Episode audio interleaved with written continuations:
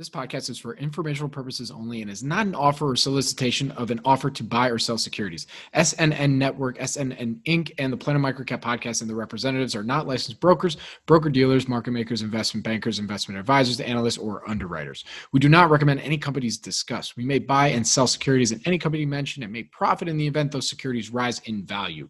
We recommend you consult with a professional investment advisor, broker, or legal counsel before purchasing or selling any securities referenced in this podcast. This is Robert Kraft, and I'm your host on the Investors Roundtable. This is the Investors Roundtable number two, and uh, I'm very excited to have everybody here, not only our panelists, but everybody who's watching at home. You know, thank you for joining us today. I just wanted to give everybody a quick reminder that if you want to watch every single episode of the Investors Roundtable, please go to the S N N Network YouTube channel. It's youtube.com forward slash, I think it's forward slash, backslash, I always get that wrong, but forward or backslash, S N N Wire. And uh, I'll actually be putting up a playlist for the, the show uh, after the second episode. I wanted to make sure there was more than one episode before you have a playlist. You playlist with one episode, it makes no sense. Anyways, if you want to follow for updates on social media, go on my Twitter. Uh, you can follow me there at Bobby K. Kraft. That's B O B B Y K K R A F T. Now, let's get to today's show. Uh, joining us for this episode of the Investors Roundtable, a few new faces, a few returning faces. Start with Stephen Keel from Willow Oak Asset Management. Every, everybody give a, a what up so everyone knows uh, just a hi, you know, that kind of thing. Uh, uh, we got Dean Trottier. He is a full-time microcap investor, uh, also contributor to the Microcap Club. Uh, Garvin Jabusch. Thank you, sir. We got Garvin Jabusch from Green Alpha Advisors. Uh, we hey. also, what's up, Garvin? And then uh, returning, we got Kelvin Seetoh from at Slingshot Cap. Slingshot Capital, and Kevin Shea, also full-time microcap investor, Microcap Club contributor. Gentlemen, thank you guys for joining me today. Hey, it's a pleasure. Thanks, Bobby. Fun to be here. Awesome. Thank you, guys. All right. So, uh, you know, the, in the first episode, we did kind of like, it was our first one, you know, we were getting our, getting our feet under us. You know, we were kind of talking about markets in general and the weirdness of everything and how it's going on. But, you know, with with new uh, entrants for our, our panel discussion today, I thought we kind of also just touch on it a little bit and, and just kind of go from there. So um, really looking to understand your thoughts on kind of this first half. You know, we're recording this on July second. Um, so your first half of twenty twenty, and then maybe a couple thoughts on moving forward. So with that, you know, let's, Stephen, let's start with you. Uh, yeah, absolutely. Well, thanks thanks for having me, Bobby. It's good to be on with all of you. And uh, I mean, maybe the word historic uh, for the first half is even an understatement, you know, where you had uh, such an amazing Q one uh, in the U S markets, at least, and then almost the exact uh, reverse of that in Q two. And, uh, you know, for, from my perspective, uh, being more cautious, uh, the markets overall, the way the economy has been and all of the uncertainty uh, going forward, it's really amazing that Uh, whether the Fed actions or some of the Treasury, and I don't want to get too too macro on on all of this, um, but it's really amazing that all of those um, stimulus uh, has been able to prop up the stock market. It'll be interesting to see how it goes with Q three. You know, coming into the election, and um, clearly uh, the administration would want the economy to be in as, as good as hands as possible, and then we have a resurgence of of uh, COVID cases coming. So, uh, you know, the uncertainty here is Uh, clear. There's always some sort of uncertainty. Uh, it's whether it's uh, obvious or not, uh, whether it's behind the scenes or not. It's obvious right now. And uh, even with that, it's been amazing how the markets have held up. Uh, and it's also been equally amazing if if you're in the small cap value space, how how they've not. So um, you know, you get get a, a deviation in the markets there, and it's uh, it's time to be a, a a stock picker, but probably not a fundamental stock picker. Now's not your time. For sure. I mean, Garvin, are you feeling just as uncertain as Stephen right now with everything going on? I mean, what, what do you think? You know, I keyed on a couple of Stephen's comments. I, I mean, uncertainty is definitely the the word. It, it's funny every time I see that in a, in a, or I'm watching Bloomberg T V or read it in the press. I, I when everybody says, you know, it's an unprecedented time. I want to see like say like, all right, we know, right? Let's let's try to dig underneath that a little bit. So that's what I appreciated about your comments, Stephen. There's a little bit more context there. You know, uh, first of all, I do think it's a stock picker's market now, and it, And it is because of this, you know, the backstop the, the Fed has given to uh, the investment grade uh, names in this, in this country has been remarkable. And it's given investors confidence to keep buying those names, even though what you're seeing with the economy is a little less secure. Stephen, again, I think you're right. Investing is always uncertain. It's always about trying to make your your best uh, model and projection about how the medium and, and long-term future is going to unfold in terms of what's going to grow economically. And so the uncertainty is always there, but now it's just obvious to everyone how uncertain it is. So you're here again, I, I'm in agreement with you. Um, where we may differ a little bit is that I think fundamentals are going to be more important. And uh, the primary reason I think that is because in your major index constituents, and I will pick on the X, S P X here a little bit, mostly with the investment grade being backed by the Fed, you've, you've seen those companies do quite well, although the NASDAQ is the runaway leader right now so far this year. Uh, and so what you have are these almost historically high valuations in S P X. Uh, you know, S and P five hundred is in about its top decile, about the top ten percent of its historical average P E. And yet the economy might be in its bottom decile for growth over the recent decades. And these things seem to be a disconnect. And I think that, and Bobby, you know that that uh, that uh, picking on on just sort of blind index investing is one of is one of my favorite uh, topics. And I think that, that that's a big reason why so much money just flows into those five hundred names, and it really kind of doesn't matter what their fundamentals are like, and, and for them to keep getting those flows and their share price getting supported. And so uh, it's not clear to me that their business results are going to justify the share price. And so I think stock pickers will benefit as that starts to shake out and we see, well, what if we do, especially in microcap land, which is where you guys live. I, I'm an all cap manager, so I, I am in microcaps, but not exclusively. Uh, uh, what happens if we look for, well, what does have a little bit better valuation uh, relative to its ability to grow, relative to how the macro picture is going to unfold? So there's some interesting topics there. The fundamentals, yes, Stephen, as you point out, but also a little bit of a macro view. Uh, what's likely to have the ability to grow a little bit faster into the recovery? Is most of the G twenty, not the U S, but the other nineteen, putting in place for uh, sustainable recovery from the current crisis? Uh, does that provide some macro context for some things that are likely to grab some market share coming out of the crisis? Maybe it does, right? So I think if you look for an intersection of decent uh, valuation fundamentals in connection with some of the macro picture, you might have a shot at picking some some strong winners coming out of the crisis. So yes, uncertain, but nevertheless, it gives us a few clues about where we might want to look. Anybody want to uh, respond to that, Steve? Yeah, absolutely. I mean, we we can we can just keep patting each other on the back as how much we agree with each other. But uh, we need to do that. But you know, when you think about some specific names, and you know, one that pops uh, has popped into my radar, and I owned it a, a year or so ago. Sea Limited. Uh, Kelvin might be familiar with it out in Singapore. There, that uh, I do not do not own it now, to my detriment. You know, it's gone up more than a hundred percent. I saw it was pushing one hundred seventeen dollars a share. Uh, not a not a micro cap or small cap company by any means there. Um, but certainly this this uh, lockdown period has uh, shown, uh, has provided benefits to the company, um, you know, and, and uh, more people at home, more, more um, of a transition into uh, online gaming and that type of thing.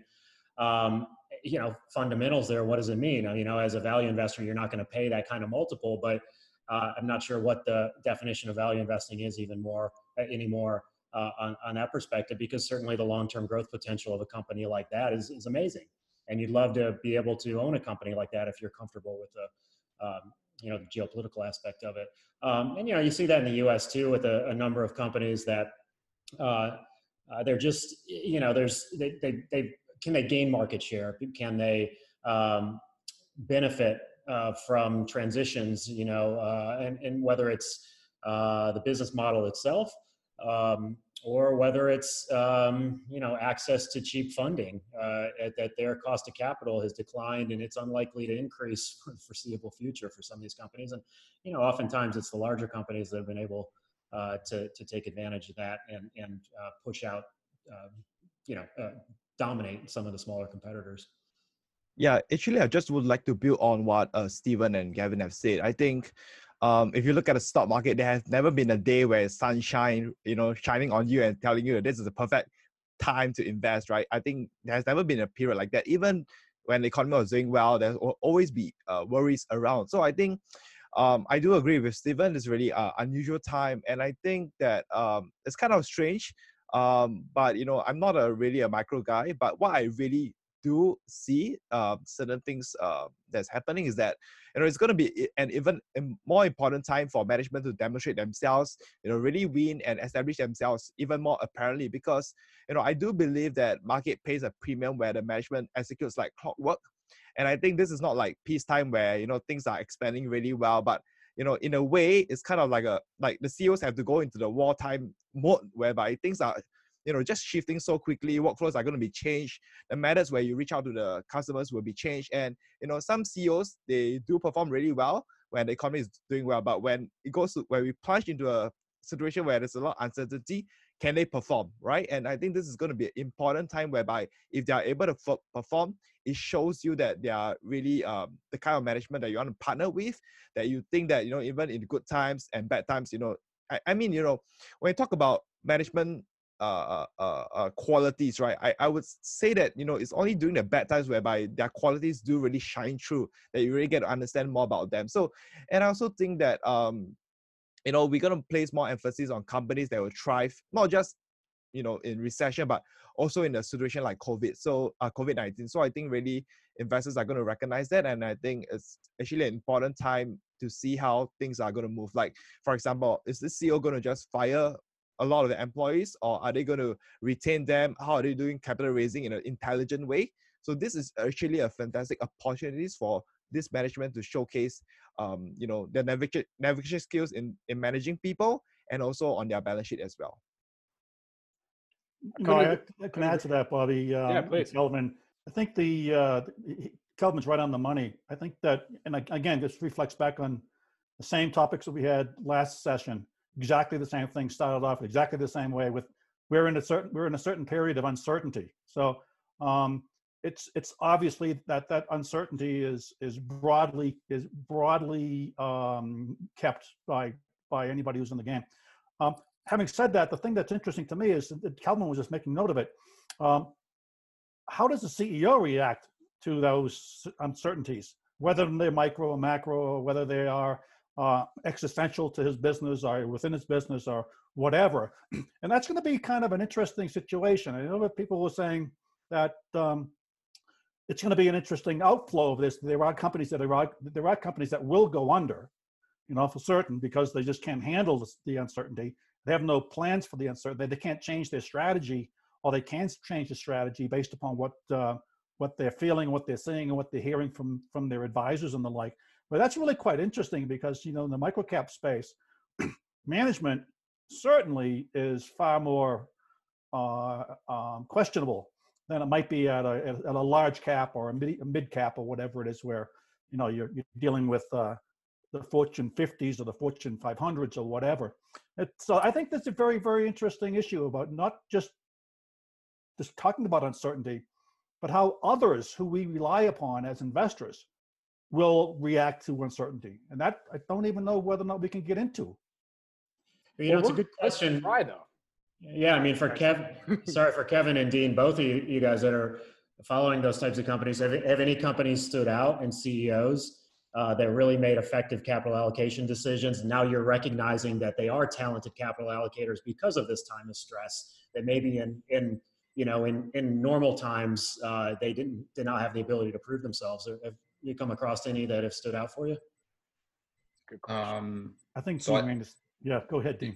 Thanks, Kevin. Uh, so f- first, I will add that uh, the first half of this year has been the longest eighteen months in my investing journey. Um, so definitely an opportunity to learn lots. I think particularly in the microcap space, you've had a perfect storm or a scenario for for. whether it's just the C E O or the entire executive team to demonstrate their ability to be nimble. And so they've had to turn on a dime as far as uh, getting into the weeds operationally, as well as now, you know, with whether it's the actual bottom or the short-term bottom in business activity in, pivot and go back to the capital allocation. And so, you know, you've seen some examples with some hindsight, and it's only been a, sh a short amount of hindsight. We, we don't really know till the, till the dust has completely settled on this, maybe towards the end of the year, or maybe that's next year. But you've seen some companies go um, and pivot very, very short, like in a very short, like we're talking weeks here, if not less.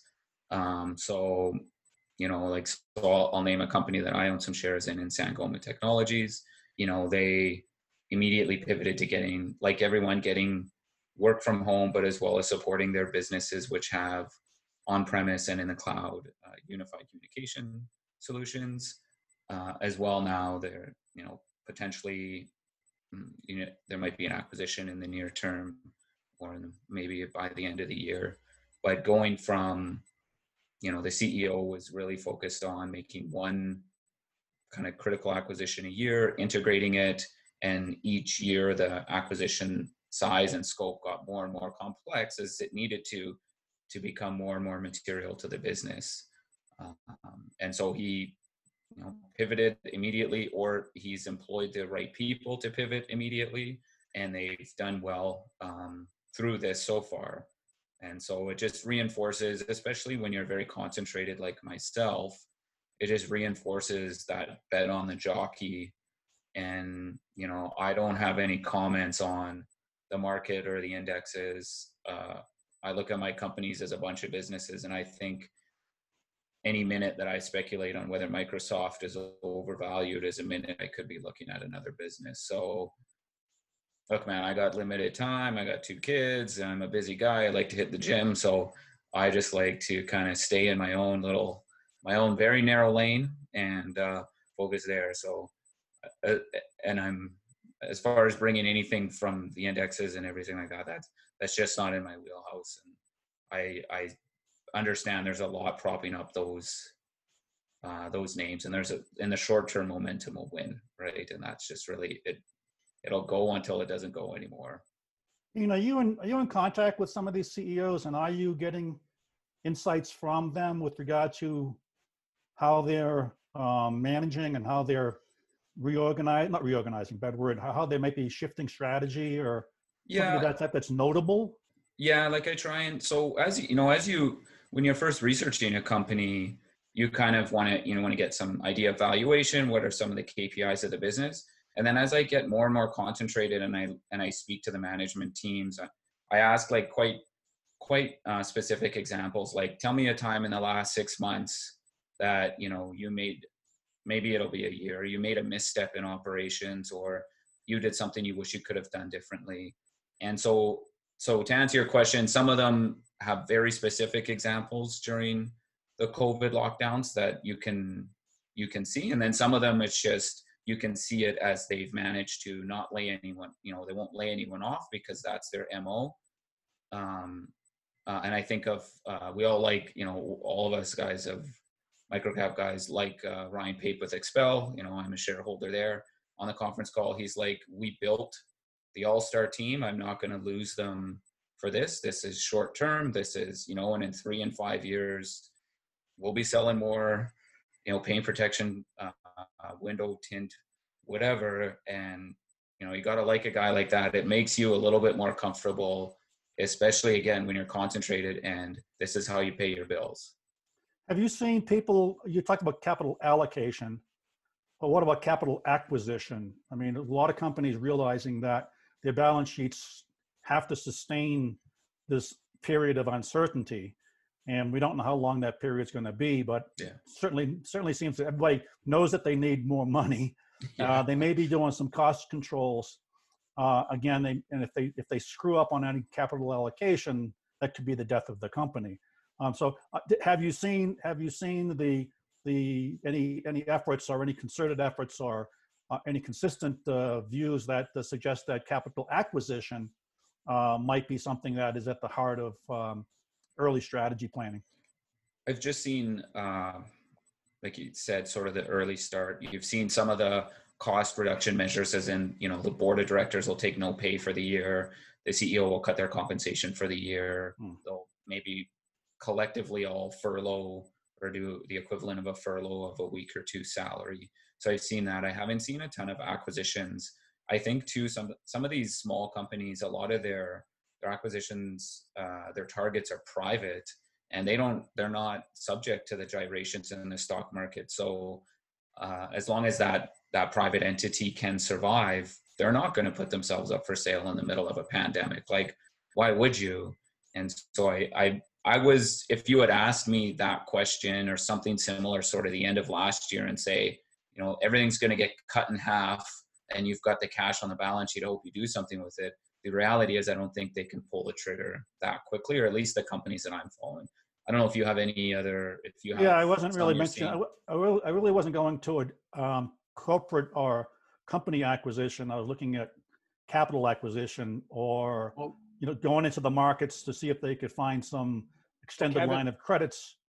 I mean, one hot topic has been P P P loans. Yeah, you yeah. Know, that, that's been, that's something that we could discuss real quick. I mean, very curious to what, you know, some, I mean, there, there was a lot of companies, larger cap for sure, that were getting a lot of heat for uh, taking P P P loans. I mean, we know some of those names, um, you know, but we haven't really talked too much about it in terms of the small micro nano cap land, you know, because it almost seems like they kind of, it was, okay, these are smaller businesses. They might really, really need this. And at the end of the day, it is a loan, so they can't pay it back. But still, it. I feel like these these small micro nano caps weren't getting as much of the, I guess, quote unquote, heat about taking a P P P than, you know, the Shake Shacks. And I'm not a shareholder of Shake Shack, but I did have a burger the other day, you know, but, uh, you know, I mean, they weren't getting, these guys aren't getting the same kind of heat that, that the Shake Shacks are. Anybody have a comment on that? Uh, Think twice about getting a burger there because they accepted a P P P loan?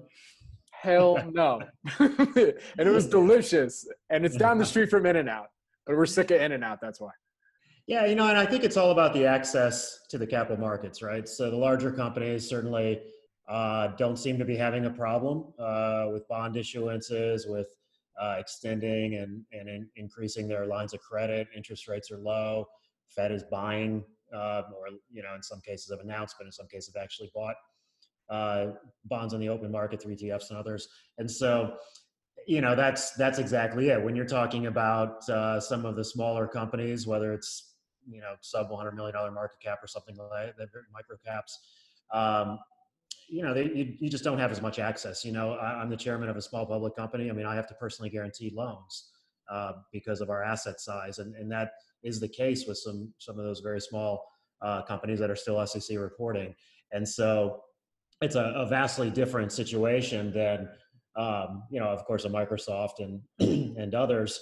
Um, but, you know, you, you wonder, uh, it depends on the, the company, the industry itself. Uh, you know, Dean, as you mentioned, Expel.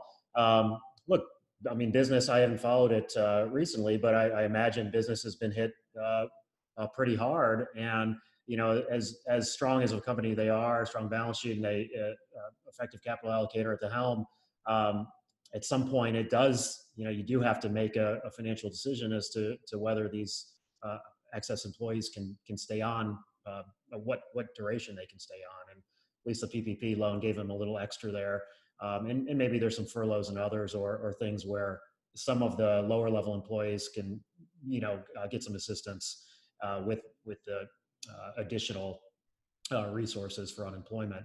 Uh, you know, it'll be interesting when uh, we look forward to a couple months from now, two, three, six months from now, whether these benefits get extended at that point. Uh, what uh, if there's another stimulus check coming our way? That's an, that's another uh, thing from the last few days. Whether those stimulus checks make their way into Robinhood accounts, et cetera, et cetera. Uh, but you know, some of those some of those small companies where the demand is just not coming back and may not come back until next year. Uh, that that's going to be tough for them. And you know, at least they had some some sort of bridge, I suppose. Garvin, what do you think about this? You know, we have seen uh, a handful of the companies uh, we hold raise some capital and shore up the balance sheet, and ex- in some cases, you know, they're they're uh, they are early stage anyway. Obviously, they're public, so not, you know, startup stage, but but uh, in the stage before they have a lot of revenues anyway. So we have seen some capital raises, uh, both via debt and uh, issuance of more equity. And uh, I've I've been uh, pleased to see that in most cases, because anybody with with a good long-term story, with yes, a great capital allocator uh, running the show, uh, you you want to see them endure and thrive, and you want to see them uh, to the extent that they can afford to, uh, not doing a ton of furloughing and riffing of their, as I, I forget who mentioned it, their hard acquired top talent. So to the extent that they can weather the storm without having to do that, we we definitely want to see that, particularly in the very innovative spaces where we try to keep investing. So uh, in, in particular, we've seen it in a handful of our biotechs and in a com- couple of our uh, smart, digitally connected infrastructure companies. We have seen some raises going on. And, uh, you know, I'm a little bit agnostic as to whether the company does it via equity or debt. I, you know, it, we're in such a obviously great interest rate environment that if you can get debt on favorable terms, that's probably an outstanding way to do it.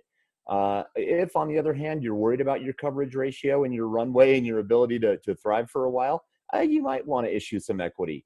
And if I don't feel like it's diluting me that much and I still believe in the long-term story and the fundamentals and, and the macro picture, uh, that's not going to scare me uh, that much. And, and if the market uh, worries a little bit about it and the, and the shares take a dip, well, I might accumulate a little, little bit more on that news. Right. So I, I think shoring up the balance sheet right now is key.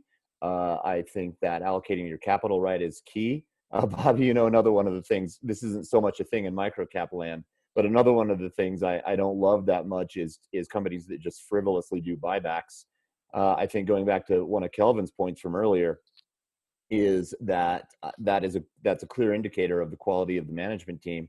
And it and it also uh, goes to, well, are you are you just frivolously burning your capital, uh, trying to trying to juice your share price, or are you more interested in keeping your employees? Are you more interested in growing your business over the long run? Do you want to do R and D, uh, depending on what kind of an innovative f- firm you are, or or maybe not so much? Uh, do you want to increase your production capacity so you can gain market share going forward as we emerge? Uh, these are the things I'm interested in. I, I want to see, yep, strong balance sheets, but then yes, very wise uh, allocation of that capital once you've got the tough balance sheet. So, uh, so it all comes back to management quality, and a fantastic proxy for that is what is their priority stack when it comes to allocating capital.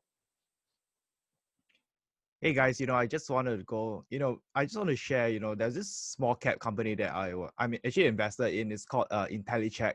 So it's a small cap, and I think, um, you know, recently they have taken some loans, uh, you know, the same kind of loans that uh, the Shake Shack was getting anyway, right? And, you know, they were being, uh, you know, on, on Twitter, I think there are people who actually said that this company shouldn't be taking loan here and there. But, you know, sometimes as a, as a shareholder, I'll, I'll just be on the contrarian side, right, to say that, hey, you know, whether I would even go as far to say that even if Shake Shack doesn't return the loans, I think they're actually doing right by uh, the shareholders, because sometimes I think about this is that you, you, you a management have to be proactive, and and I think when there's, you know, cash along the way that's given for free, you know, by the government, in, if you do meet certain requirements, right, the loans is effectively given for you at free. And I think they should just get out there and just get the loans. But I just want to get the thoughts on that. Like, do you guys see a a conflict, let's say, um, you know, should they get a cash? And if they get a cash, is that right? Is that wrong? What are some thoughts on around on it?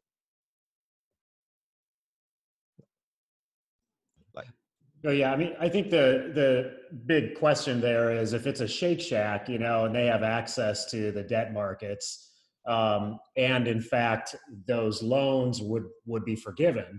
Uh, because if they use them for payroll, they, they would be forgiven. That, you know, the argument was was that it would prevent more needy, uh, smaller companies, uh, non-public companies, uh, from, you know, the program would get fully, you know, it would go beyond its funding level. Now, I think that's been extended uh, so far, um, and there's still availability, from my understanding, in, in the loan program. So just because one company gets it doesn't mean another company's not at this point.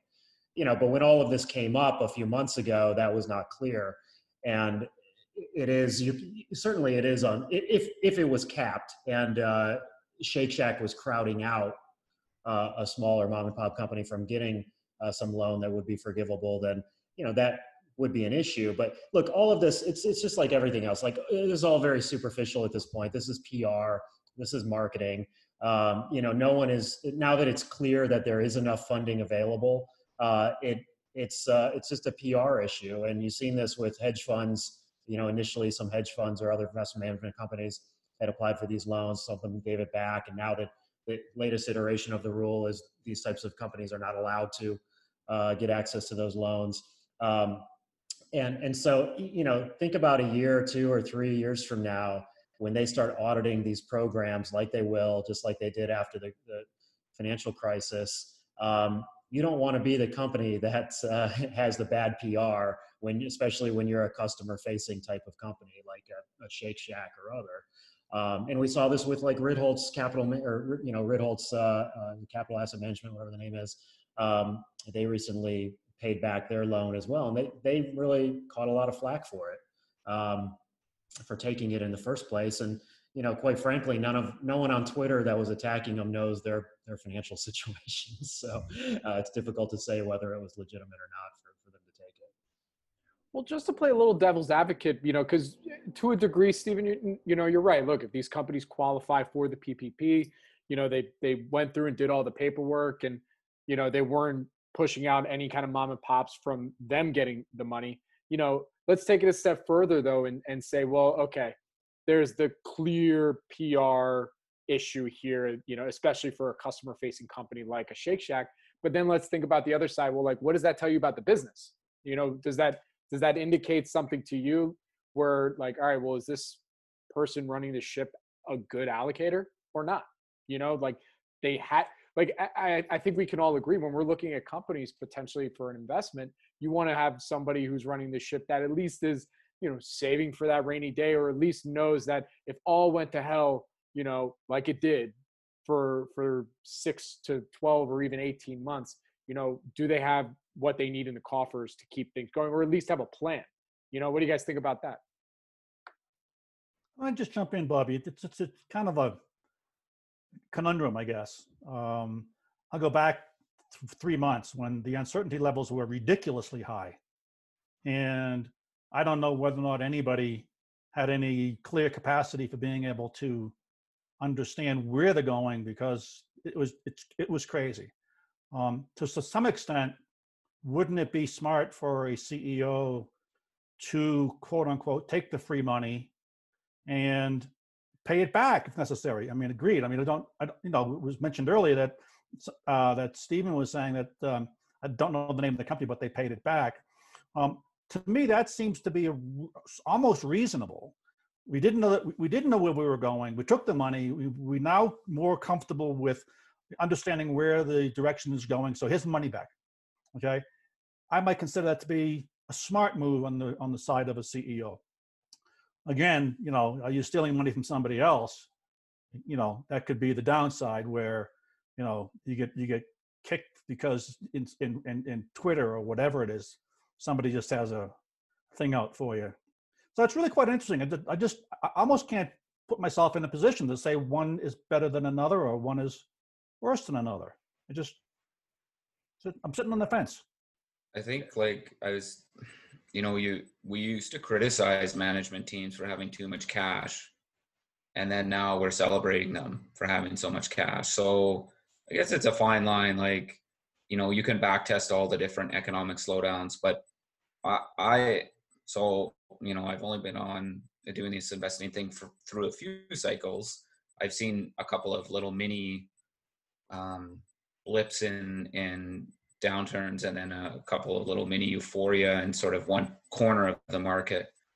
But like, I don't think our system and our businesses are designed to go from one hundred miles an hour to zero in a few weeks. So for them, you know, there's there's the, the strong balance sheet and, and more normal and, and gradual declining uh, scenarios and recessions. And then there's there's whatever we're going through or just went through.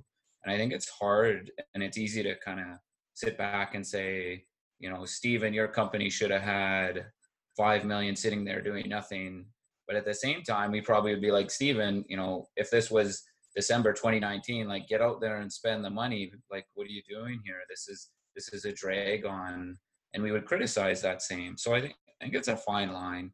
I don't know any business that's really designed to go through a pandemic, other than some of these work from home names, um, that had you, I don't know, had you seen this sort of in, in January coming uh, and being a global thing? Because the, the, I'm certainly no epidemiologist, the previous scares, if you will, with, with uh, pandemics were much, much more isolated.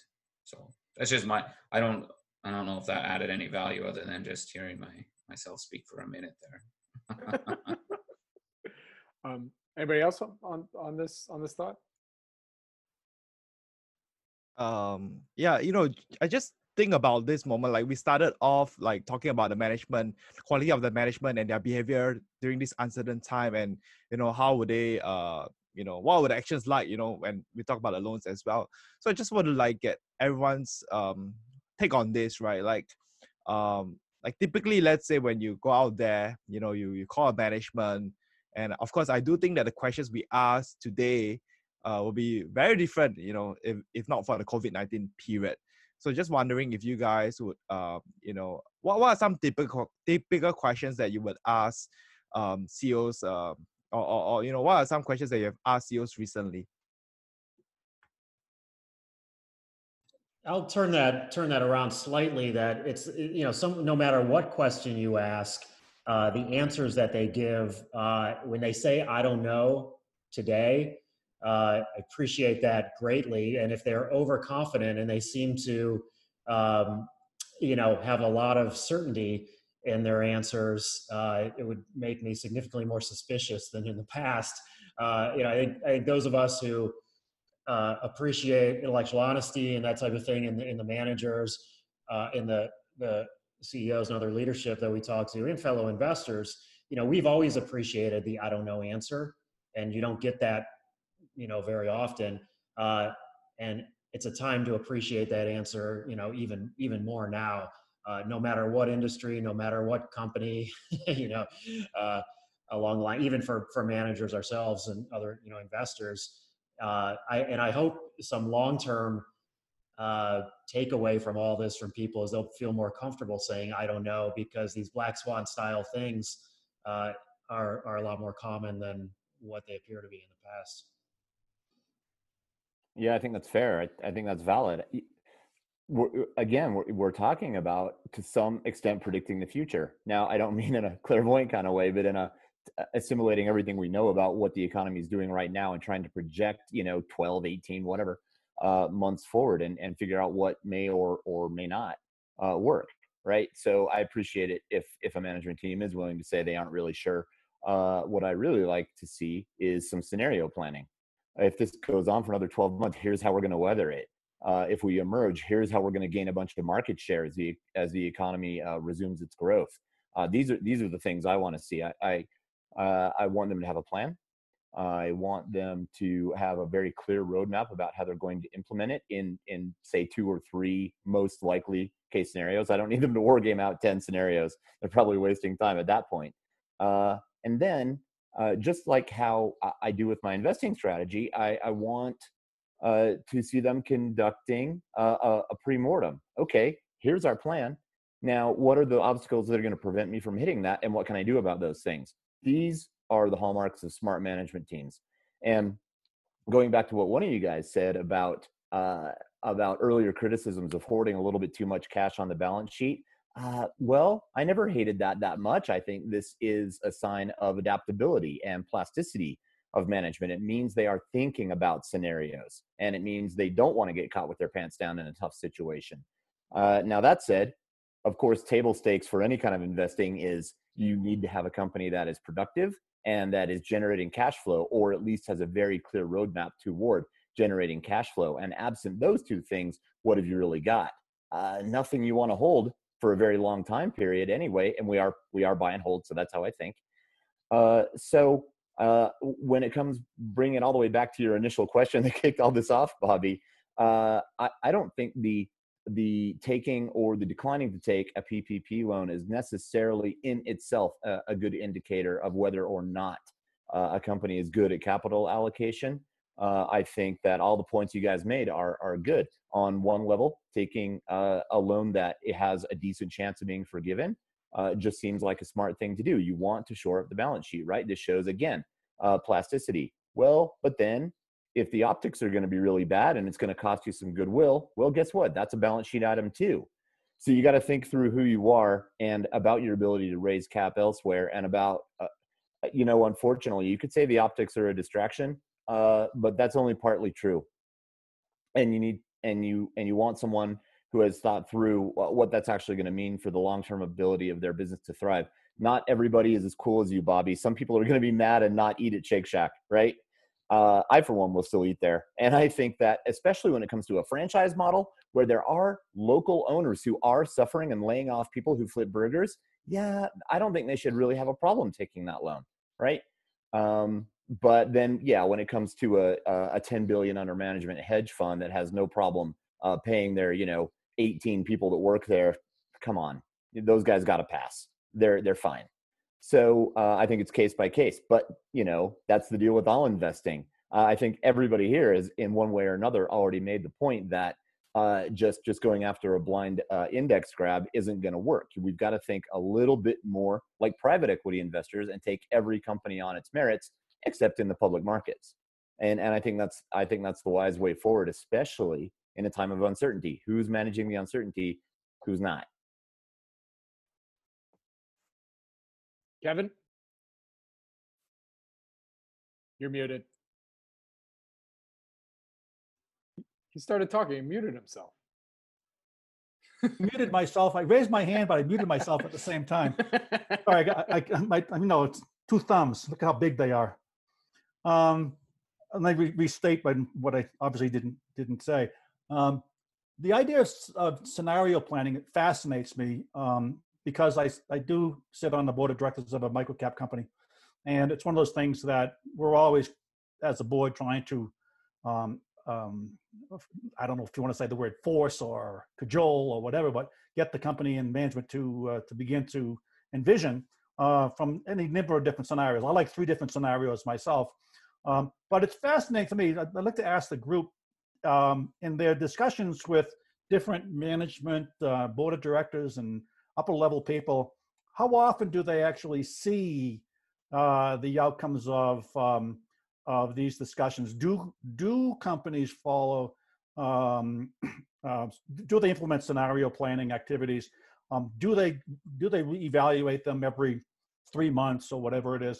Does it some, is it something that is constantly in flux to respond to the Uh, the, the uncertainties or the changes that are occurring uh, to the company, et cetera? That's a fascinating uh, topic for me, and um, you know, it's, it's it's right here. I mean, I I just I just love the idea of of, of doing that. But has anybody else followed through and got to management and and actually found out whether or not scenario planning is uh, something that's at the top of their heads?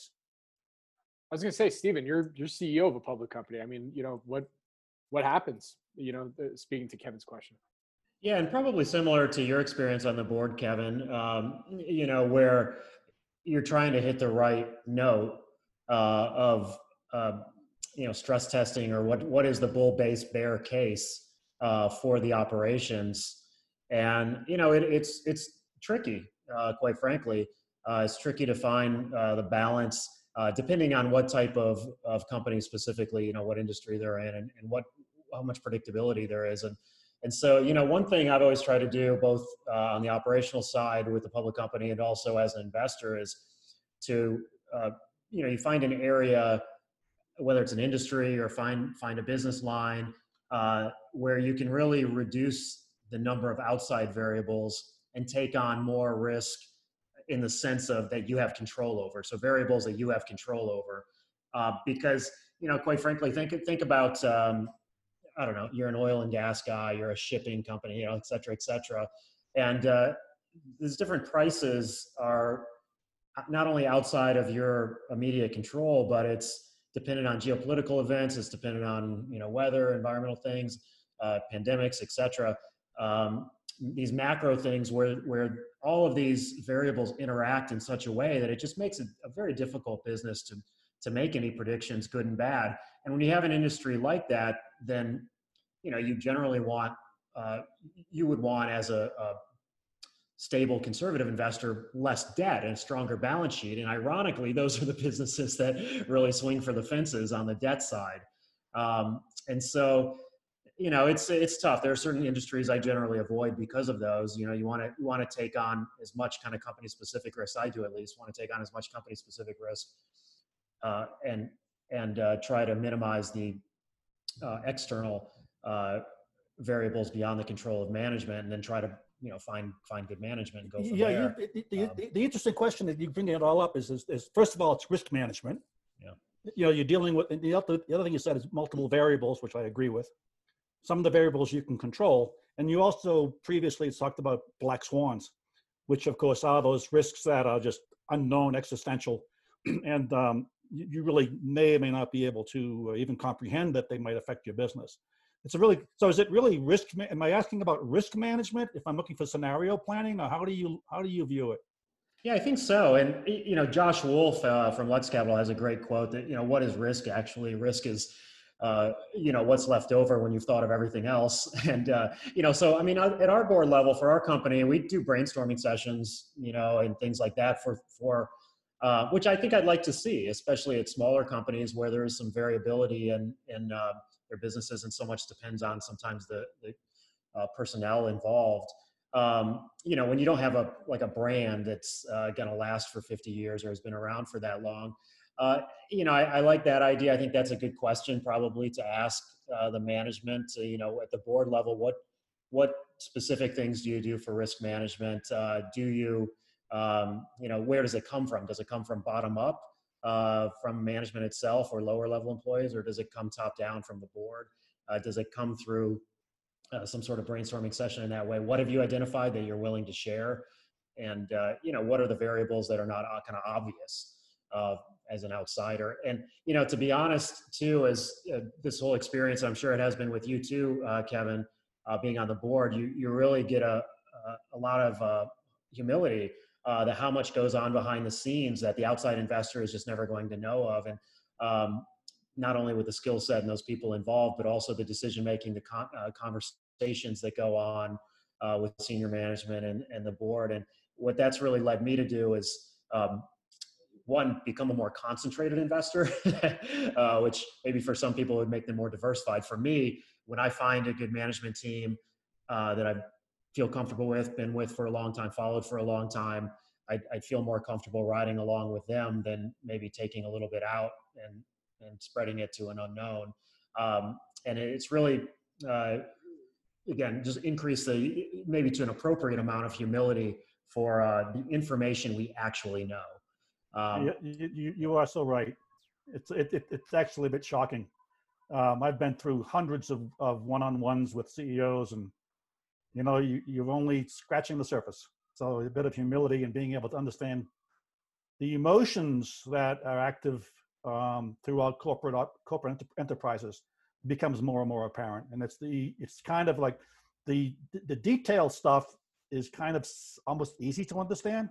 It's the emotional impacts that occur and people change and things of that type that, that impact businesses. Barbell.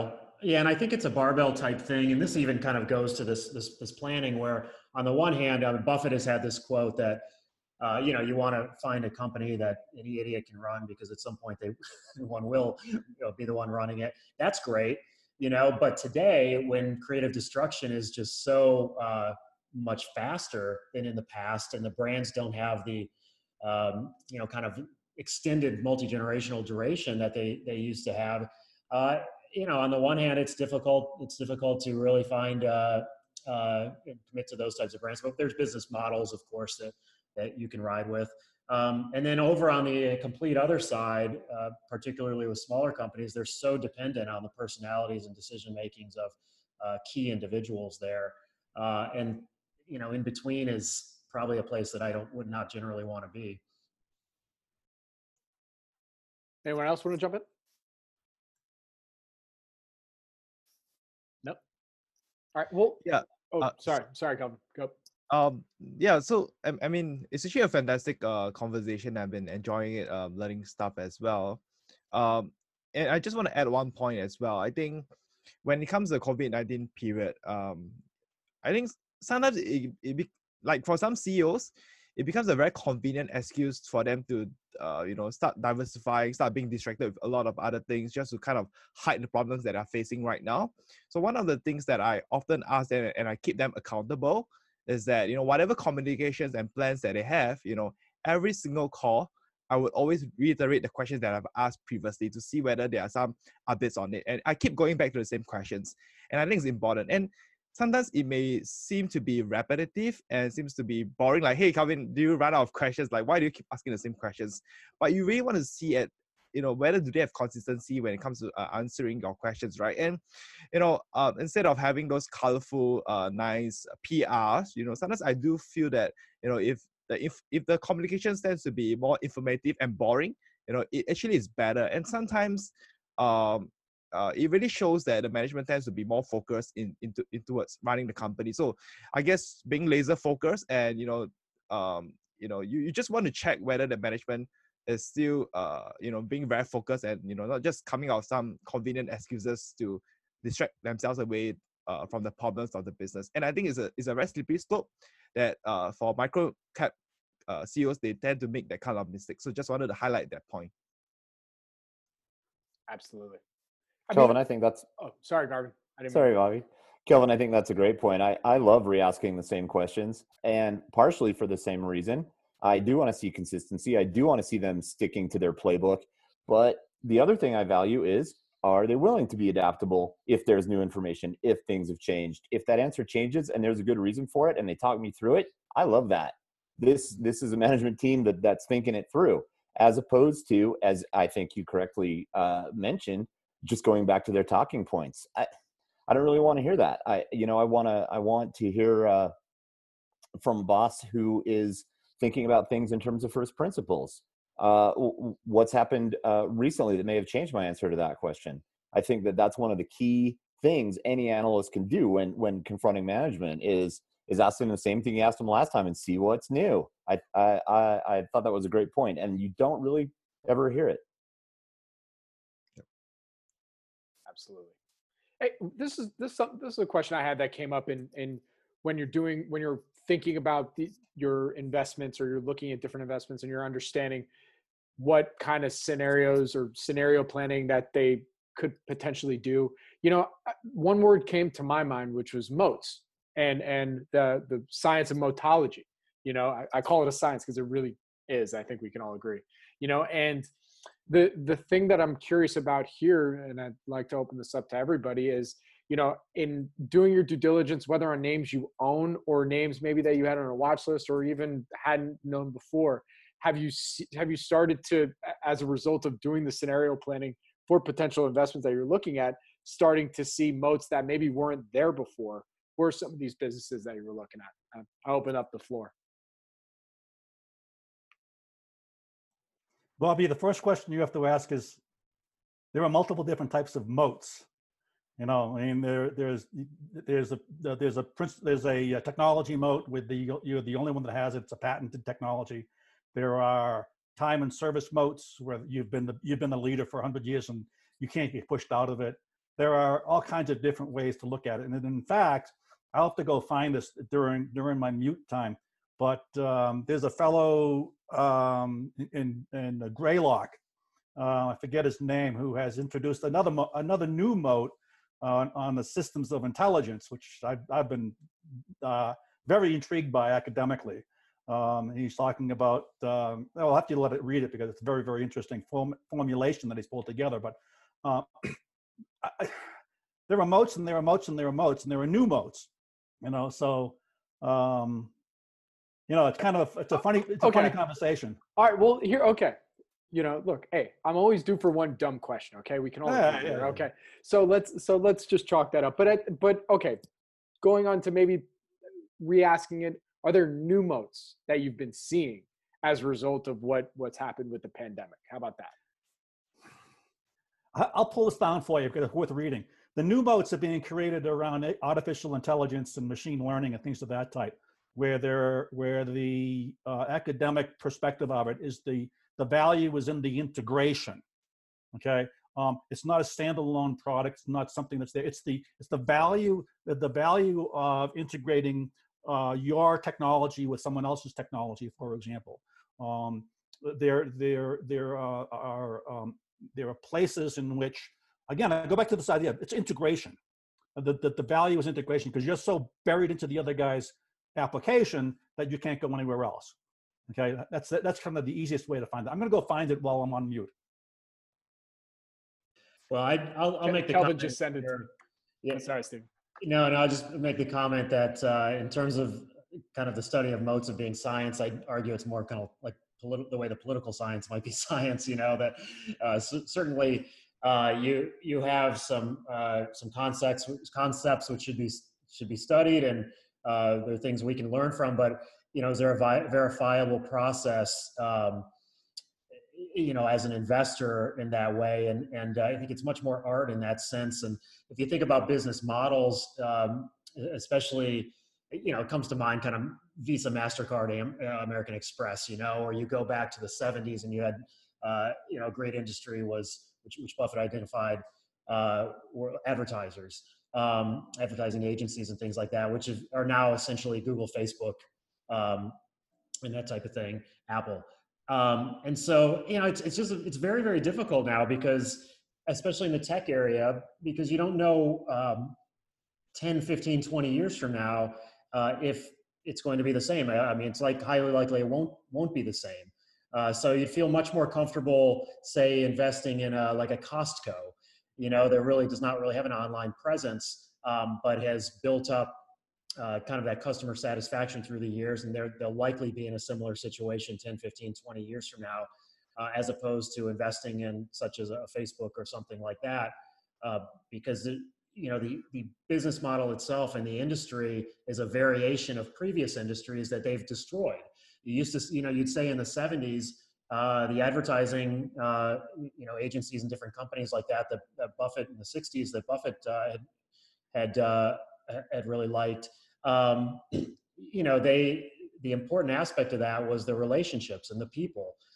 And, uh, now, uh, obviously, you know, Facebook and, and Google and the way that they advertise is it's the algorithms and the reach. Um, how's it going to be twenty years from now? You know, uh, those, some of those monopolies, um, and duopolies, uh, get destroyed, uh, kind of through a Trojan horse or through the through a, a way that can't really be predicted at that particular time because of technological change. And I think the, the state of technological change has improved and increased so fast that it's, for me, it's it'd be much more difficult to kind of, you know, make a long-term investment or decision uh, based on the current state. And I've just gotten a lot more skeptical about that, even mentioning like a Costco, you know, um, I mean, I don't, I wouldn't feel as good about Costco in fifteen years, you know, from now, as I probably would have felt about Coca-Cola in nineteen sixty-two over the next fifteen years. You know, these these moats have been, even even if they're going to last, they've, the strength of them have been decreased.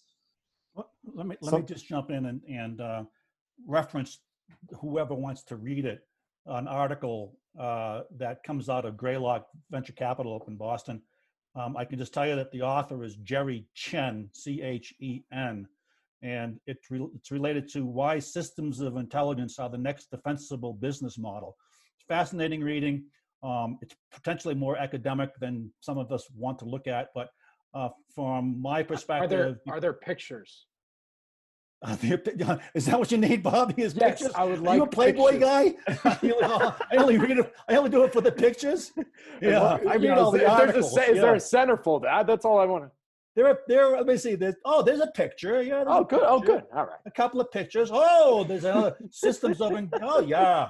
It really has to do with being able to integrate two existing systems of record, um, and if you want to call them systems of record, which are in fact applications, or systems of operations record, where you you you actually uh, find your way as a bosom buddy to a, to a company that's not like a Costco. It's not going to go away anytime soon.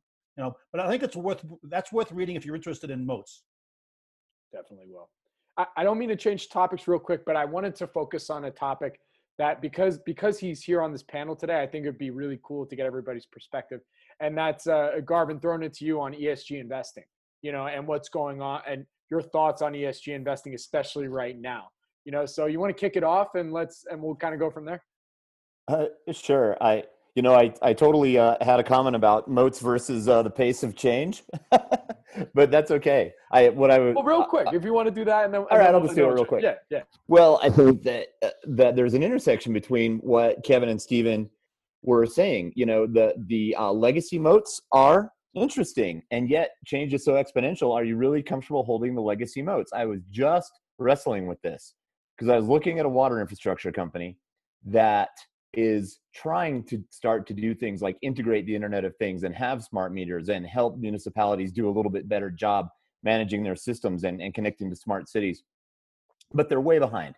They're just getting lapped by more technologically advanced companies. And yet municipalities and water utilities are really slow to change, and they're not going to bail on that vendor anytime soon. Okay, so it's not going to, like Kevin, like you were just saying, it's not going to disappear anytime soon.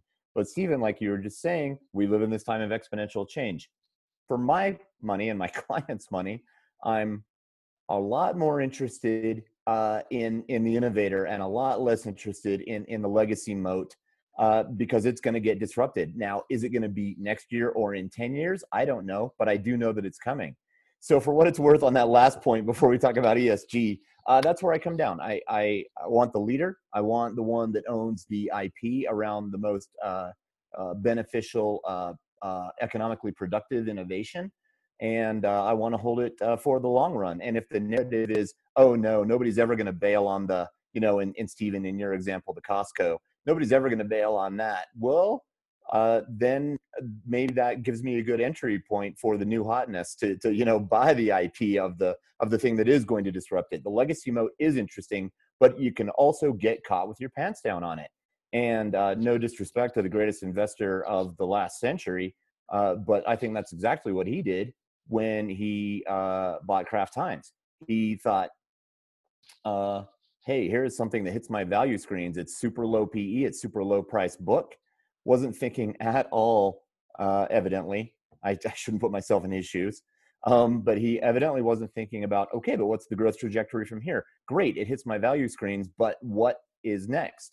And I know his his mentor and great teacher, Ben Graham, uh, being the ultimate value guy, would have said, you know, you just do value. You just look for the screens. Thou shalt never do macro is what he would have said. Well, that's not true anymore because exponential change.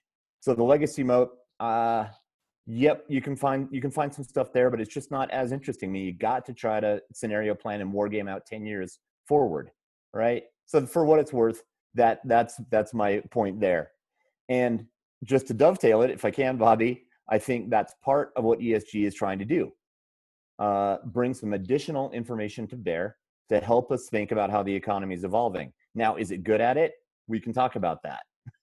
Like E S G is so nebulous that there, there are as many ways to define it as there are growth or value or any other style of investing.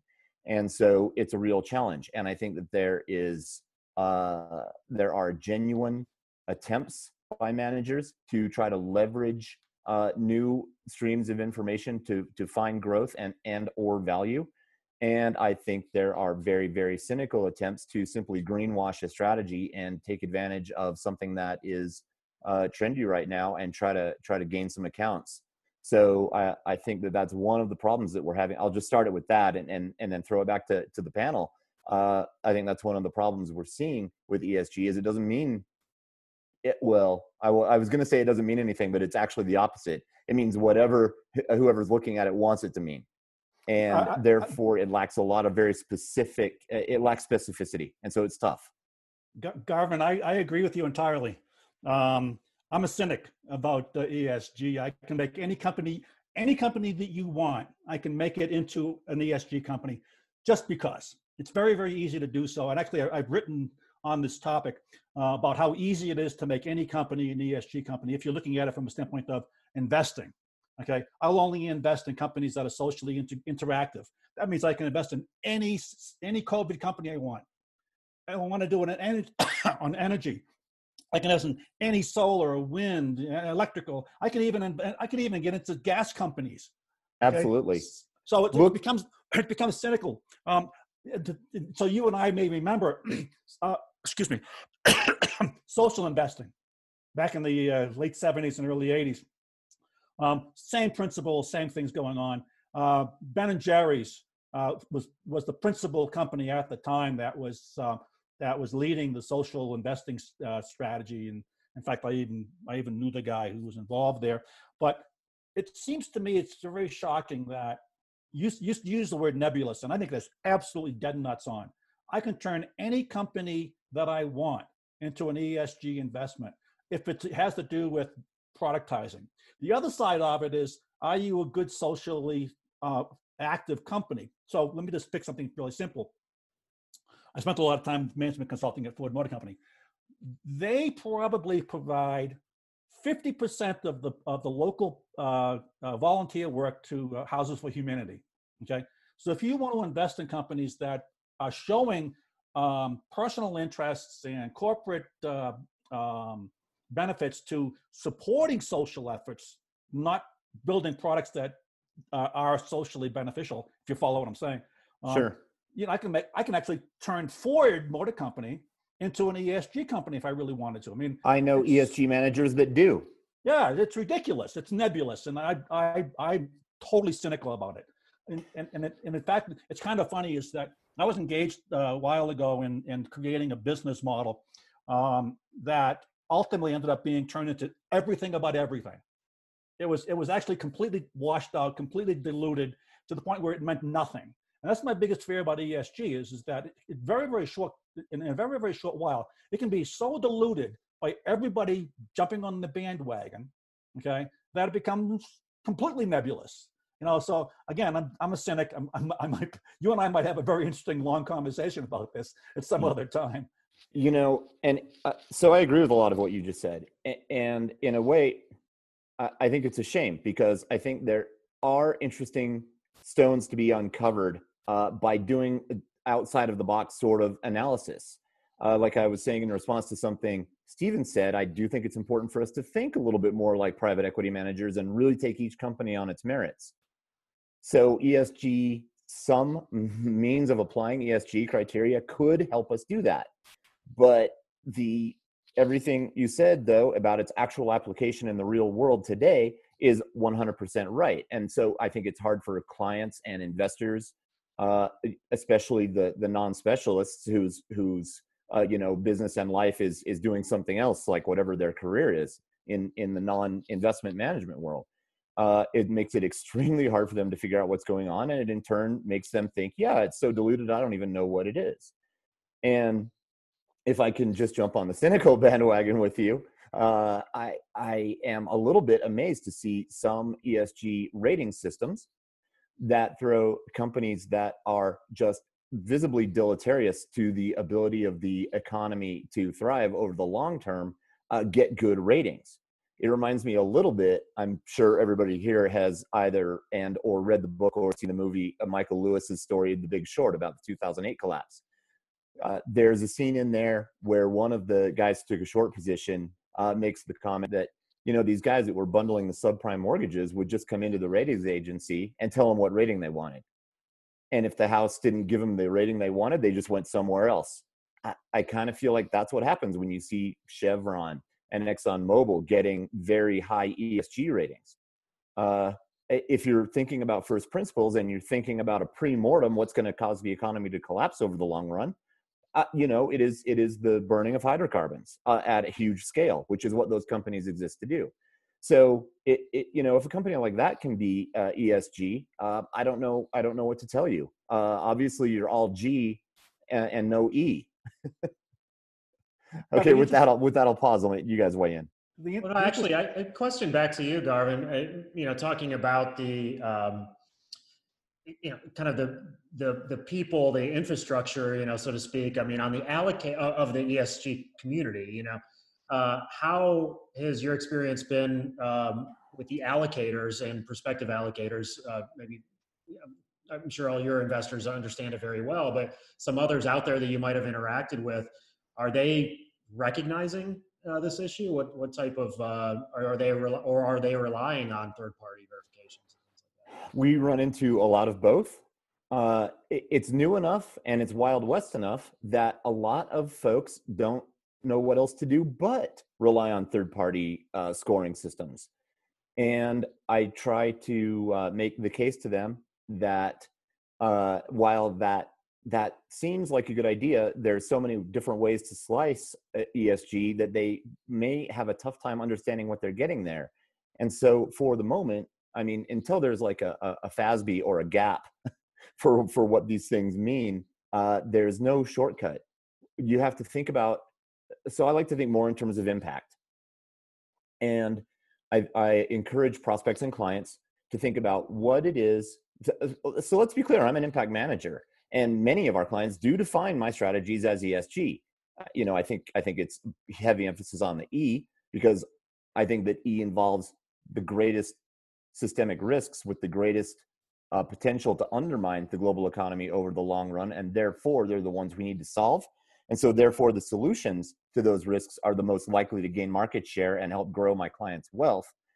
But I tell them that I wish there was a shortcut for you, but in the absence of a gas, gap or a F A S B uh, for, for what you mean by sustainability or what you mean by impact or what you mean by E S G, really you have to do the homework, and you have to open up the strategy and look at every holding and make sure that each of those holdings is in line with what you mean when you talk about trying to have impact. You know, I was at a conference uh, out on Nantucket a couple of years ago that was for family offices and, and high net worth folks. And they do a lot of private equity uh, investing as well as public equity investing. And, you know, E S G, uh, Kevin, you'll, you'll, your cynical side will like this, um, is, is uh, diffuse enough that uh, a lot of these family office representatives were saying, you know, we just think you got to stick to private equity uh, because we don't think you can actually have impact with public equities. And, and uh, you know, when it was my turn to get up, I said, you know, it isn't that you can't have impact with public equities, it's just that you usually don't.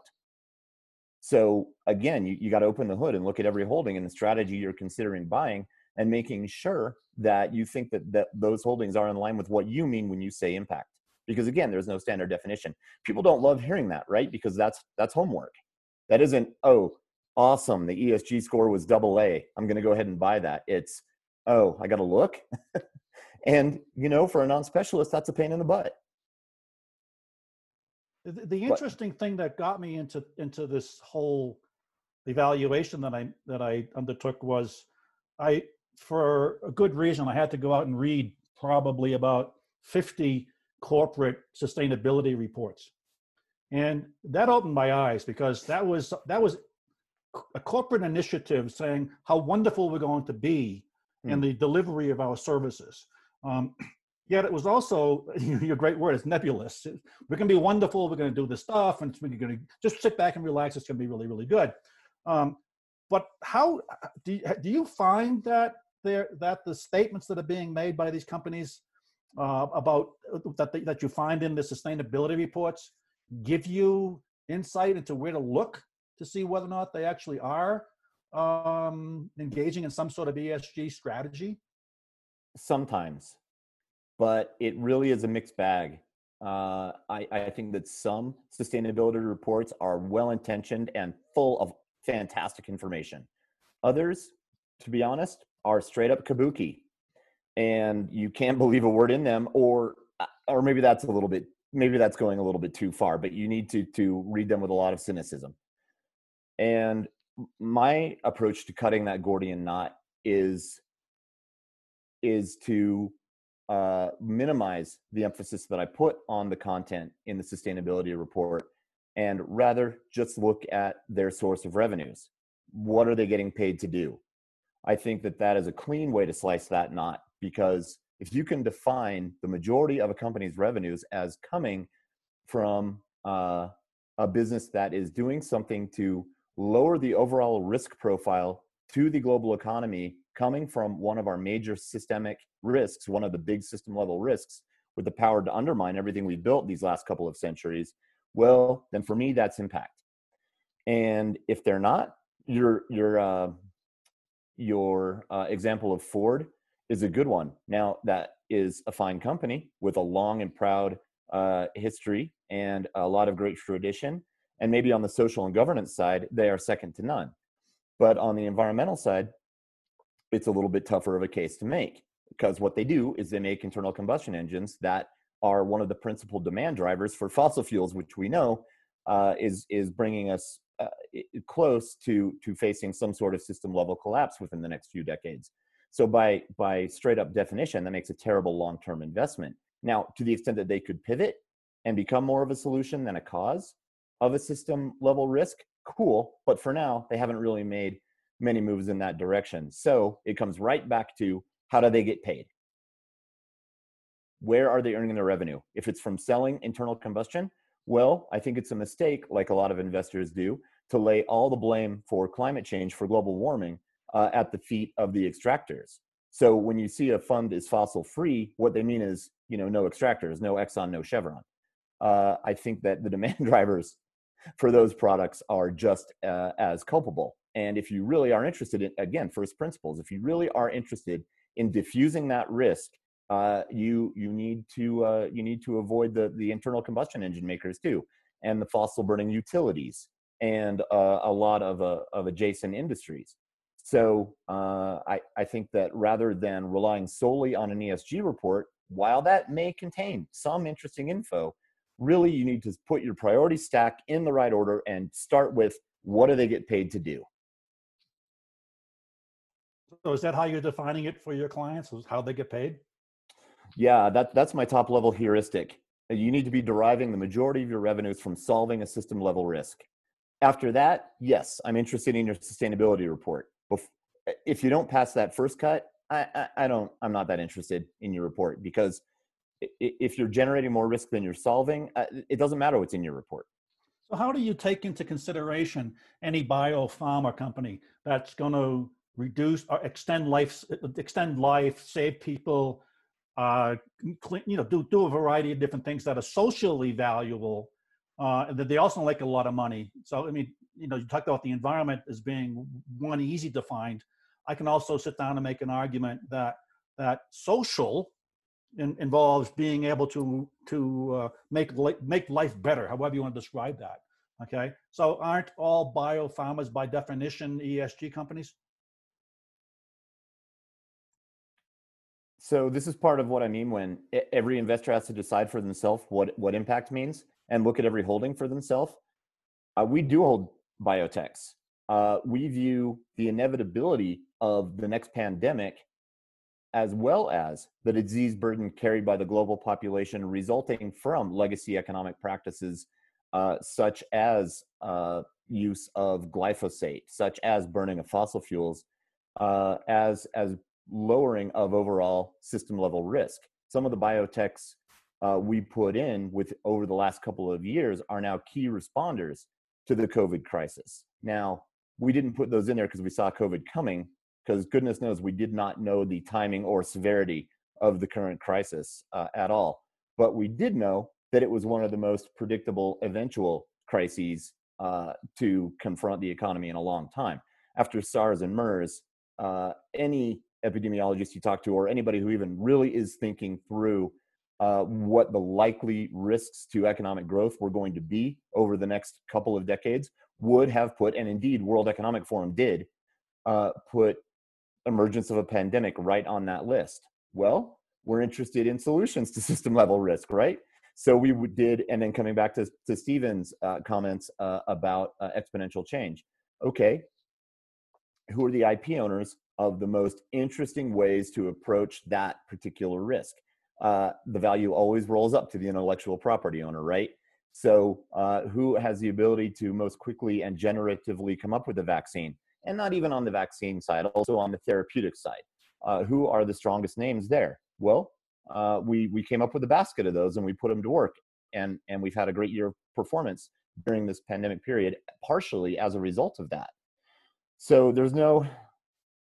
no super easy uh, answer to your question, but in terms of how I define impact, it's, yeah, there are some names in the bio uh, pharma space. Now, most of them are mid caps and small caps uh, that are doing a lot to try to diffuse system level risk around uh, health crises. And I think, well, or at least they were small caps. Uh, and uh, I, I think that starting from, from a premise of, uh, I think that you're going to get great tailwinds out of looking for two things. One, innovation and relentless pursuit of more innovation. So this is part of the reason, Bobby, why I don't love buybacks. I'd much rather see you doing R and D than buying your shares. Um, and then two, the second tailwind, uh, who's going to solve our problems? Who's going to crack through the premortem of what's going to cause economic slowdown, if not outright collapse, and solve the things that are going to prevent us from thriving indefinitely? I think if you can find the intersection of the smarter, smartest innovators who are helping us solve for our biggest system level risks, you're onto a pretty nice portfolio. And that is how I define impact. Not every manager feels the same way. All right, everybody, uh, we're we're getting close to the end here. So I, I'd love to get everybody's final thoughts um, on any of the topics that we just talked about, and or just anything at all. You know, you could, you could read a poem. I, I could care less. You know, but uh, uh, let, let's go to Dean. Uh, you know, your final thoughts. I don't have uh, anything really enlightening to say, uh, Bobby. I just wanted to say thanks for having me on. After listening to the other panel members speak, I'm proudly bringing the average I Q down a few points. Um, if anyone does want to reach out, uh, I can always plug my blog and everything like that. But yeah, this was great. Um, let's hope the second half of the year is a little less intense than the first half. I'll settle for that. I'll say amen to that. And real quick, Dean, where can people go find more information about you and, and your blog? I, everybody will do that too at the end of the sure. Year. So, so uh, I have a, I run a blog, Petty Cash. It's petty cash dot blog. As well, I'm on Twitter, uh, Petty Cash with two underscores in between Petty and Cash. Um, I'm a fairly open book when it comes to uh, my journey. I know uh, my background is not in finance, Uh, or any sort of higher education. So this is uh, kind of a build it from zero to get to my my financial independence. So I would I would have loved to have had someone to walk me through what they did uh, when I was first starting. So like I said, I'm a fairly, or I'm a, I'm an open book when it comes to the question. So feel free to ping me. And thanks again, Bobby. Oh, thank you, man. All right, uh, Kelvin. Hey, Bobby. Um, Great uh, conversations. I think um, it, you know, I, you know, sometimes I do always feel that it's great that we have conversations like that, because you know, um, sometimes when we talk, you know, certain things connect in our head, and certain things we say, you know, that actually makes a lot of sense. And today, I think there are a lot of things that made a lot of sense. And I think, um, you know, usually for investors, you know, I think one of the greatest learning points for me, I think, in terms of my growth over the last few years, is really by speaking to investors as well. So today is is one of the another session like that as well, and it's always nice to be on this show, right? And thanks for you know organizing this as always. Thanks. So Kelvin. You can follow me. Uh, yeah, you can follow me on my Twitter. That's Slingshot Cap. Um, you know, can reach out to me, and we would. I, I would love to discuss any ideas as well. Yeah. Absolutely, Stephen. Yeah, so I have a friend, uh, Jeremy Deal from J D P Capital, and, and his uh, comment about this time period is that now's the time to look for companies that not only will survive, but also will thrive.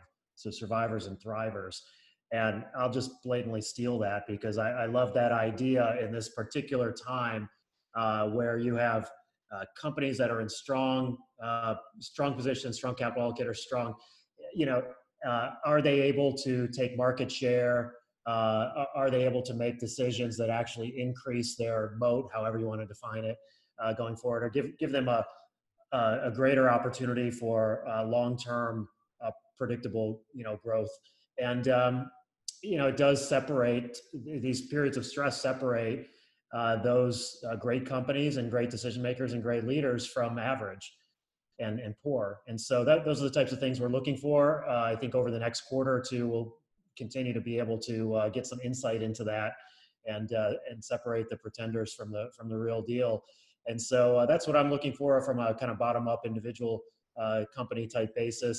Uh, would love to kind of hear any feedback and suggestions from from anyone who have a, has a particular company that they enjoy, um, that they can they can recommend to to take a look at. Uh, you know, from so from there uh, to echo Dean, uh, looking forward to. Uh, hopefully a little bit more predictability here in the next uh, quarter or two. Uh, you can find me at, uh, I, I run a fund called Arquitos uh, Capital, A R Q U I T O S, uh, arquitos capital dot com. Uh, also, uh, Willow Oak Asset Management is uh, the, the asset management subsidiary of our public company, willow oak funds dot com. And I'm on Twitter, Stephen Keel, uh, K I E L is the last name with an underscore in there. Awesome. Thank you, Stephen. And uh, Kevin, where can people go find you? You're one of my new favorite Twitter accounts. You know, you got some new followers from last week. I don't know if you realize that. I, I keep my mouth shut mostly on social media um, because many, many years ago, I began to recognize that it's very not sociable. Uh, it's it's a lot of pissing and moaning. So um, I don't I don't do anything in, in Twitter. I'm just too much of an old fart. Um, I'm also a cynic. So, you know, it's going, it's like when Gavin and I were having a conversation, it was nice to see kind of two cynics going at it. That was a great conversation.